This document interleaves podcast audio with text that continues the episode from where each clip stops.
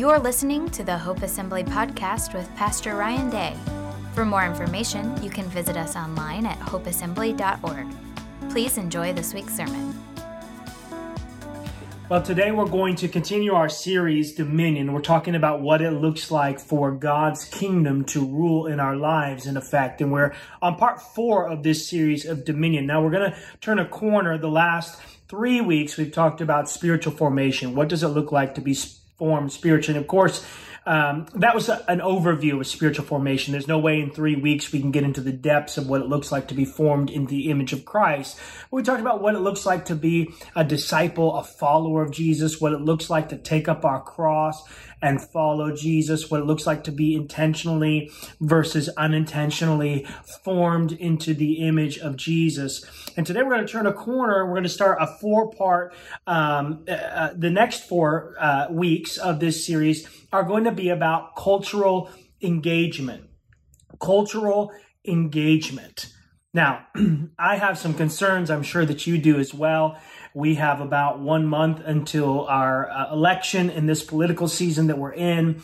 And as you probably well know, and I know, um, looking at the landscape of our country in particular, in regards to the coronavirus, uh, the racial unrest that's happening around us, the political environment that we're in, it is a difficult season.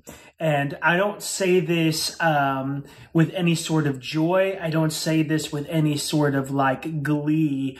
But I do want to say to you that civil discourse is dead at least in my perspective, it would appear that civil discourse, the ability to have conversations with people who have opposing views, seems to have died. I'm not sure when it died. I'm not sure where it died. And I'm not so sure it can be fully resurrected. I hope that it can be, at least among us, the believers, church folk. Perhaps we can resurrect what it looks like to have civil discourse, to have conversations with people who don't necessarily see it the same way that we see it and still be friends and still work together in this community. But civil discourse man, if you watched any part of the debate, you would see that civil discourse is dead. And that's just really, that's just really the fruit of what the root of the sy- symptoms are here. That's just really, we're just seeing the fruit of, of sort of a cultural shift of sort of a, a disease, a different sort of pandemic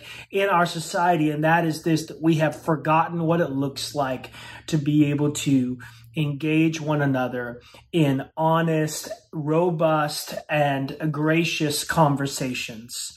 So we're going to talk about what it looks like the next four weeks, what it looks like to engage culturally.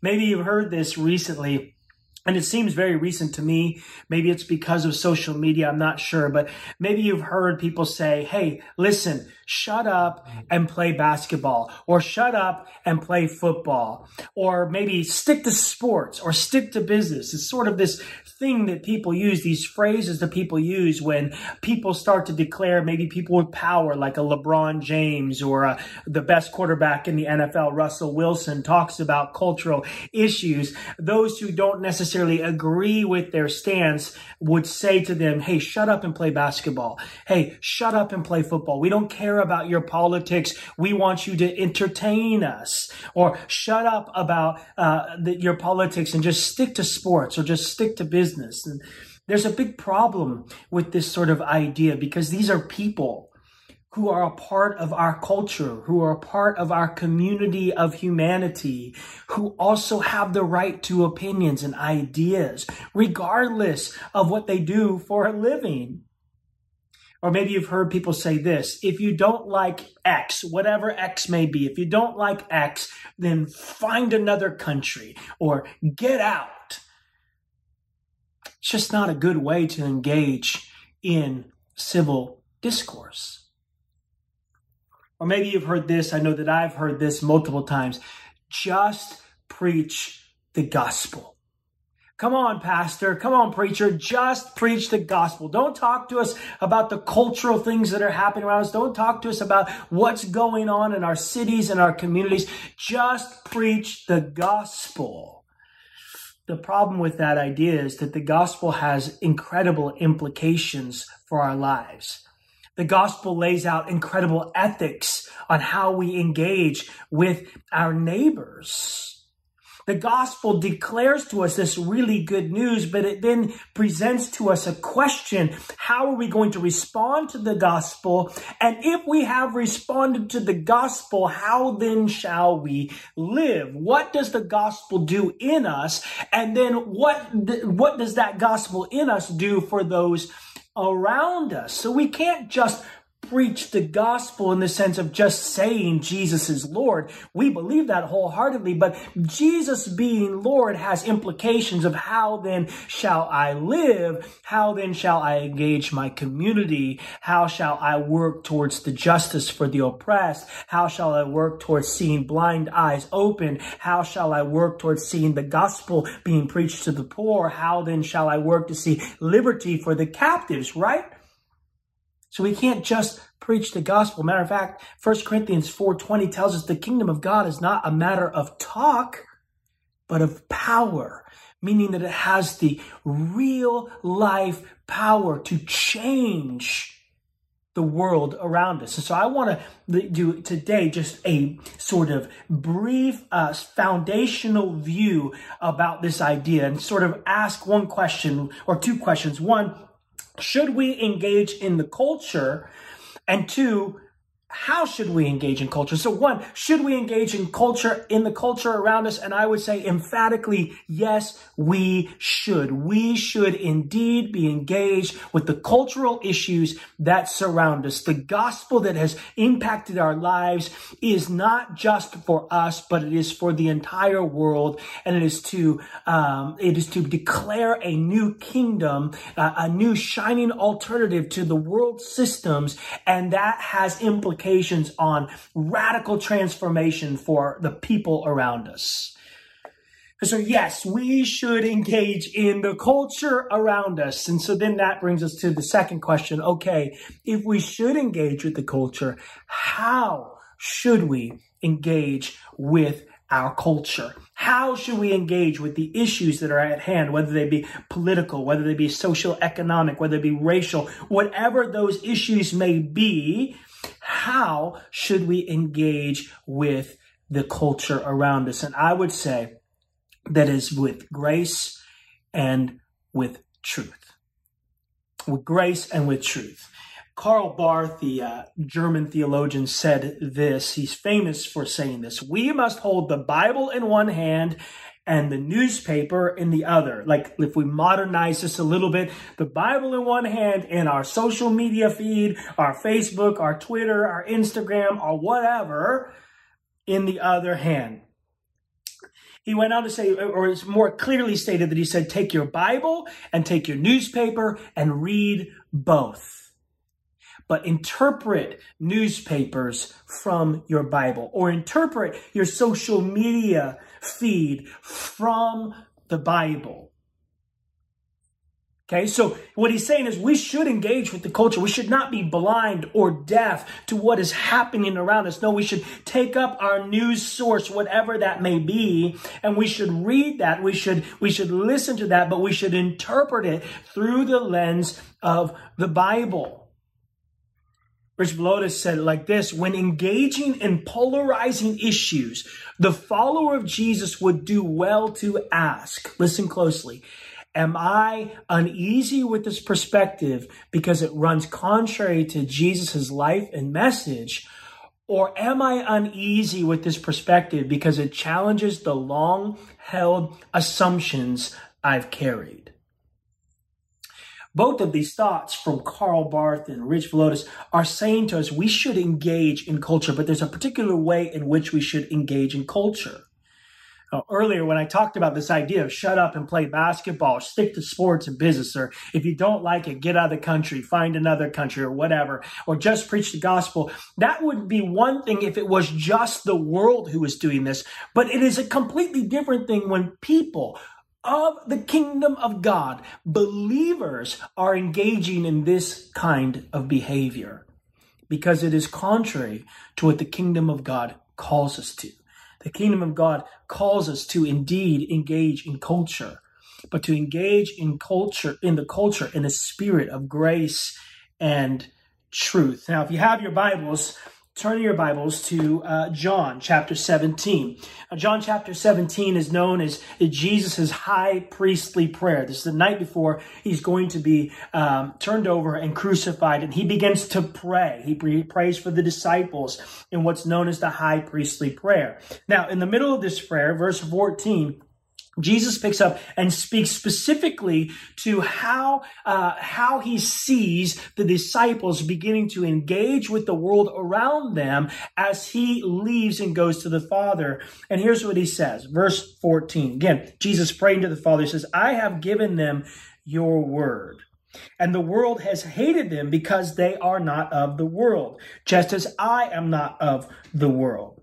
Verse 15, I do not ask that you take them out of the world, but that you keep them from the evil one.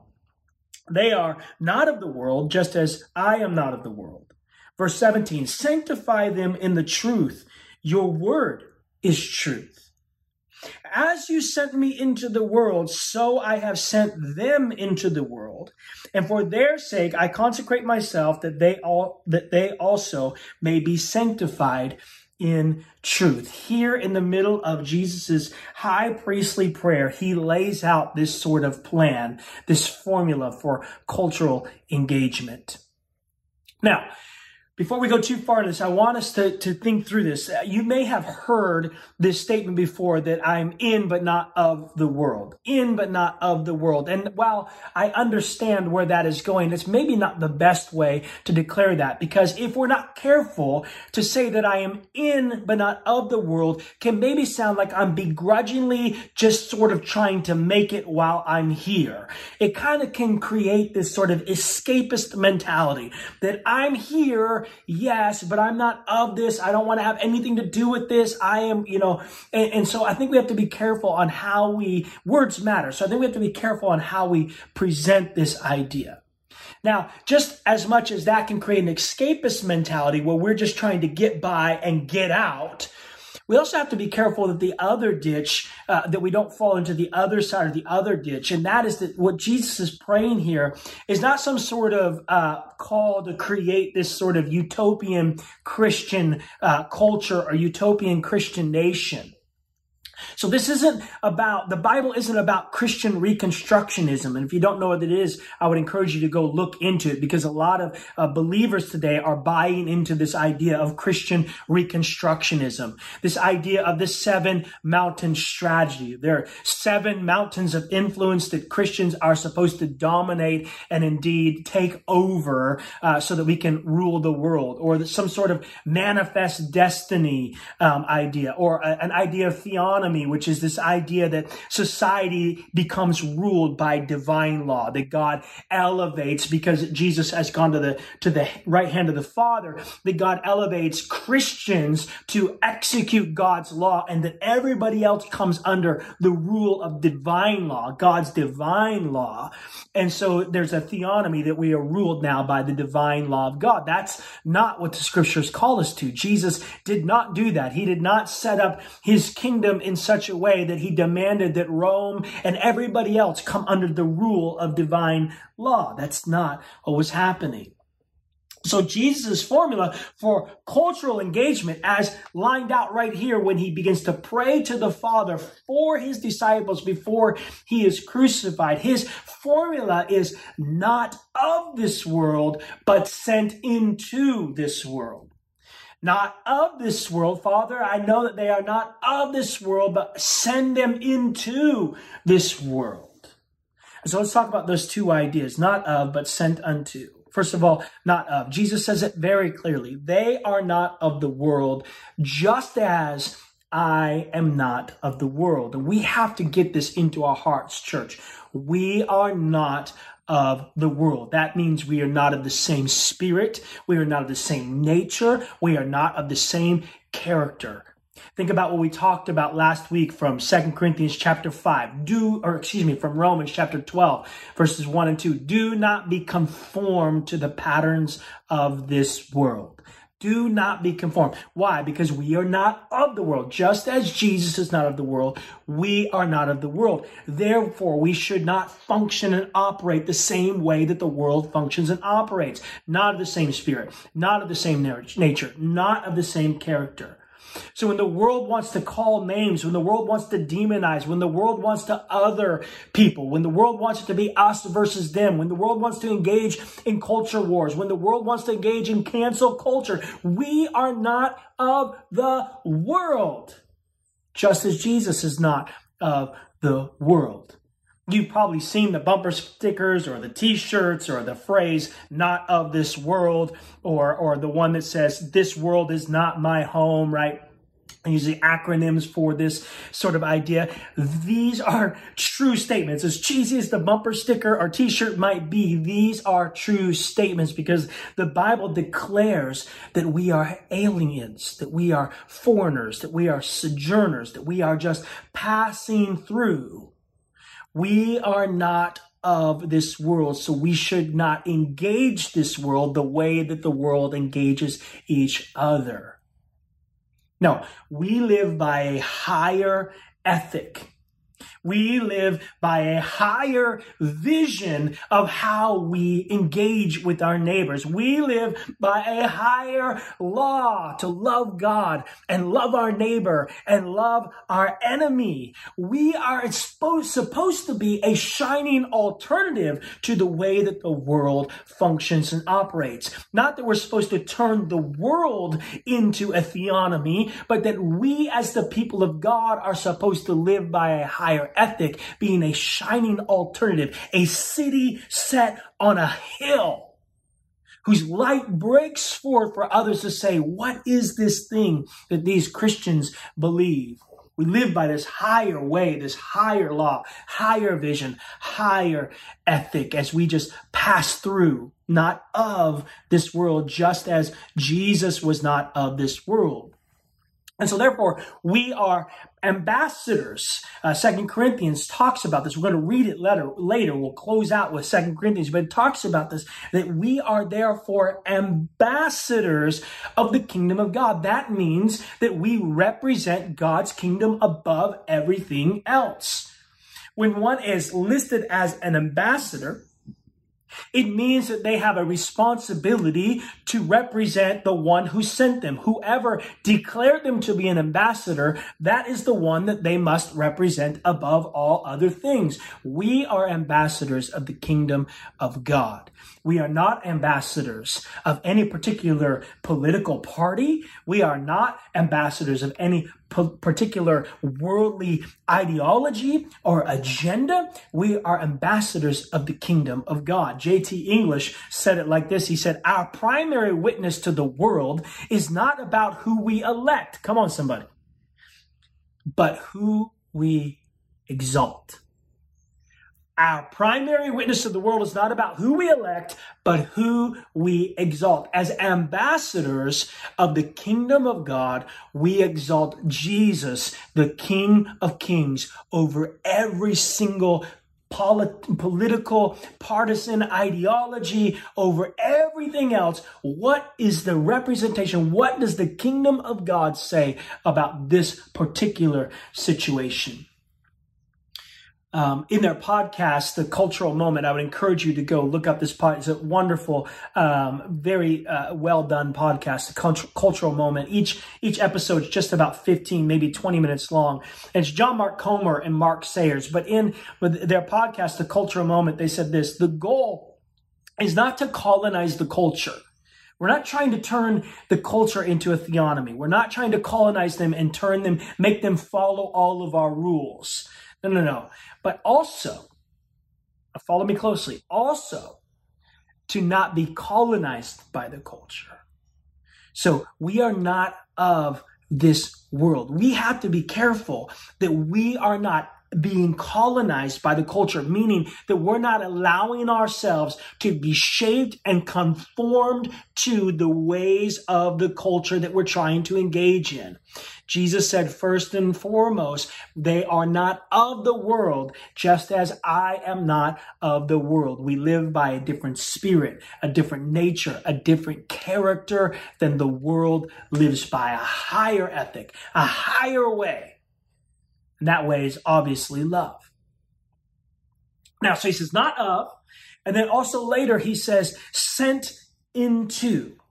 He says, as you sent me into the world, so I have sent them into the world. In the same way, you can read it like this in the same way that you sent me. Remember, this is Jesus praying to the Father. In the same way that you sent me into the world, so I am also sending them into the world. So not of, but sent into. Well, if Jesus says, in the same way that you sent me, I'm sending them, how then was Jesus sent?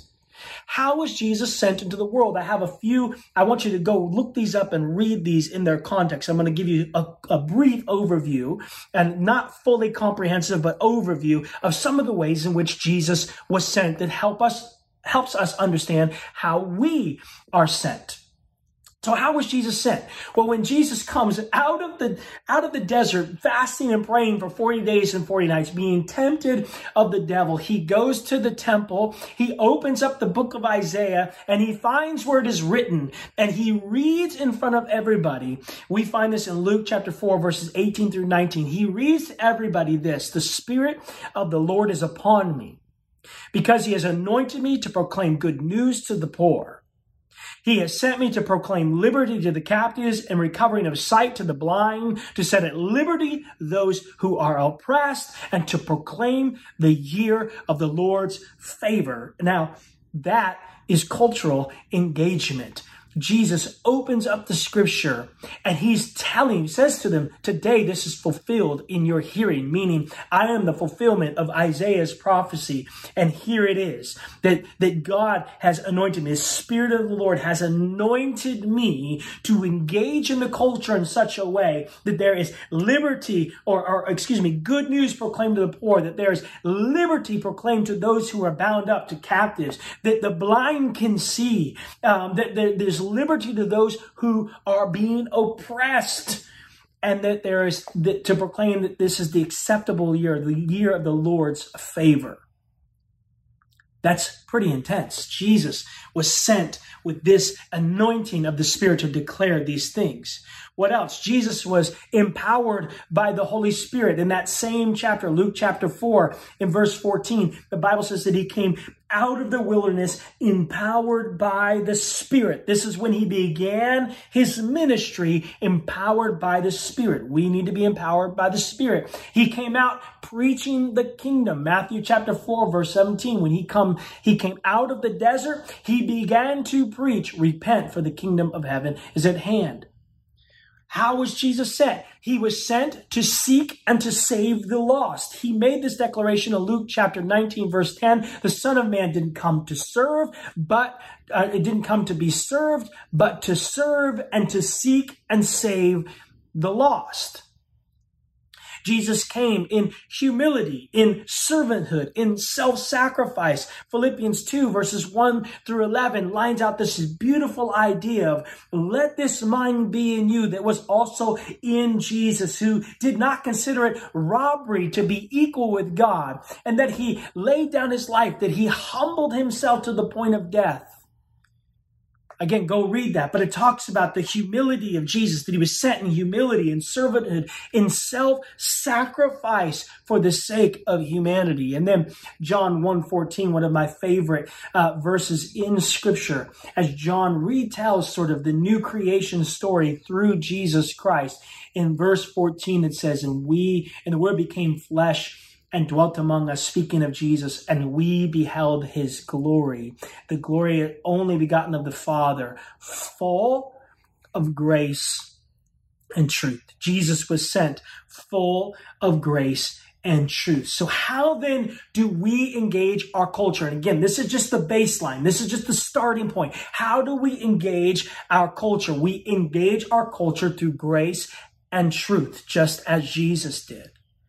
First of all, we are grace givers.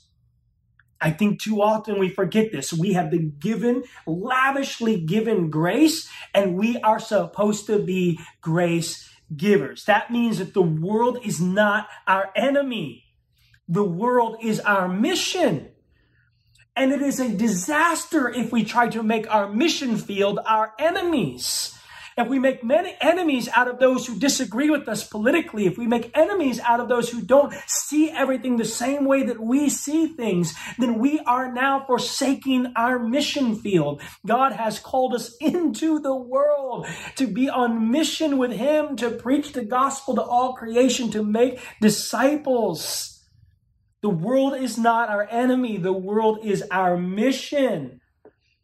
We would call this the ministry of reconciliation. We have been called and given this ministry of reconciliation with the world. We'll talk about that more as we close out the text. The second thing, how do we engage in cultures? We are grace givers. And secondly, we are truth tellers. Come on, we are truth tellers. And listen to me, this word is not intended to be a weapon against the world. No, this word is our message for the world.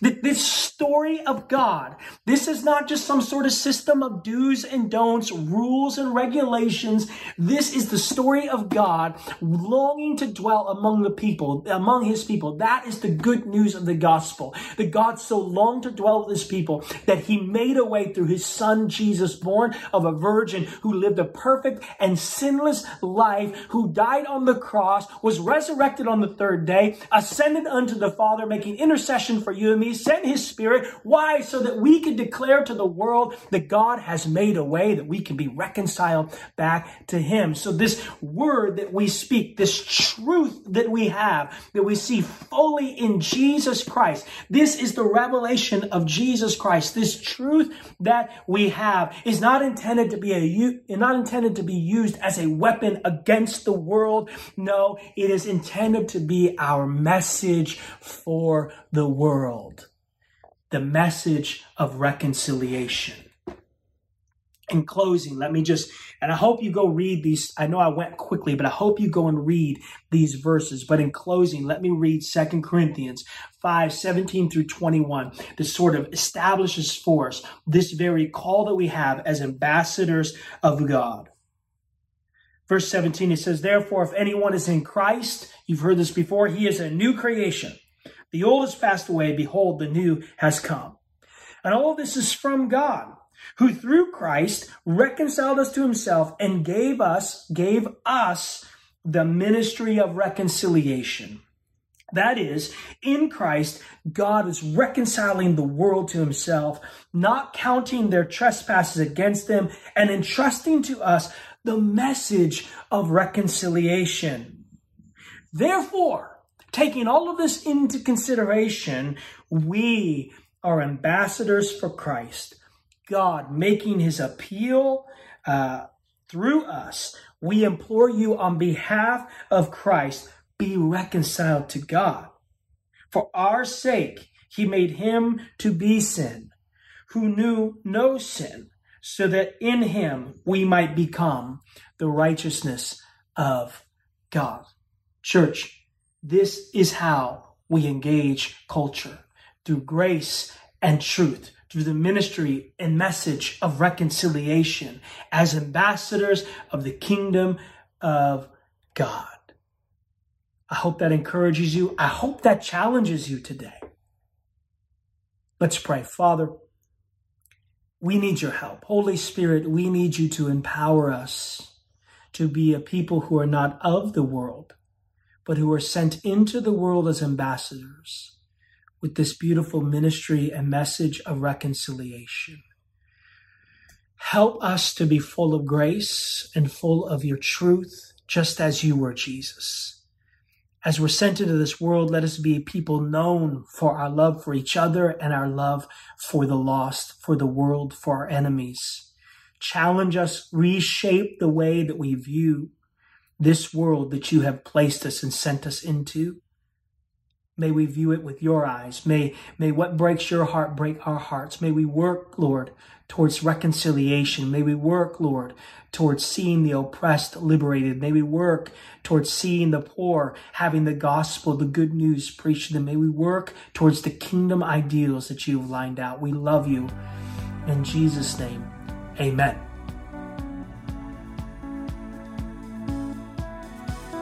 Thank you for listening. It's our desire to lead people to know Christ and to make him known. If you'd like to support the ministry of Hope Assembly, go to hopeassembly.org. Thank you for listening, and God bless.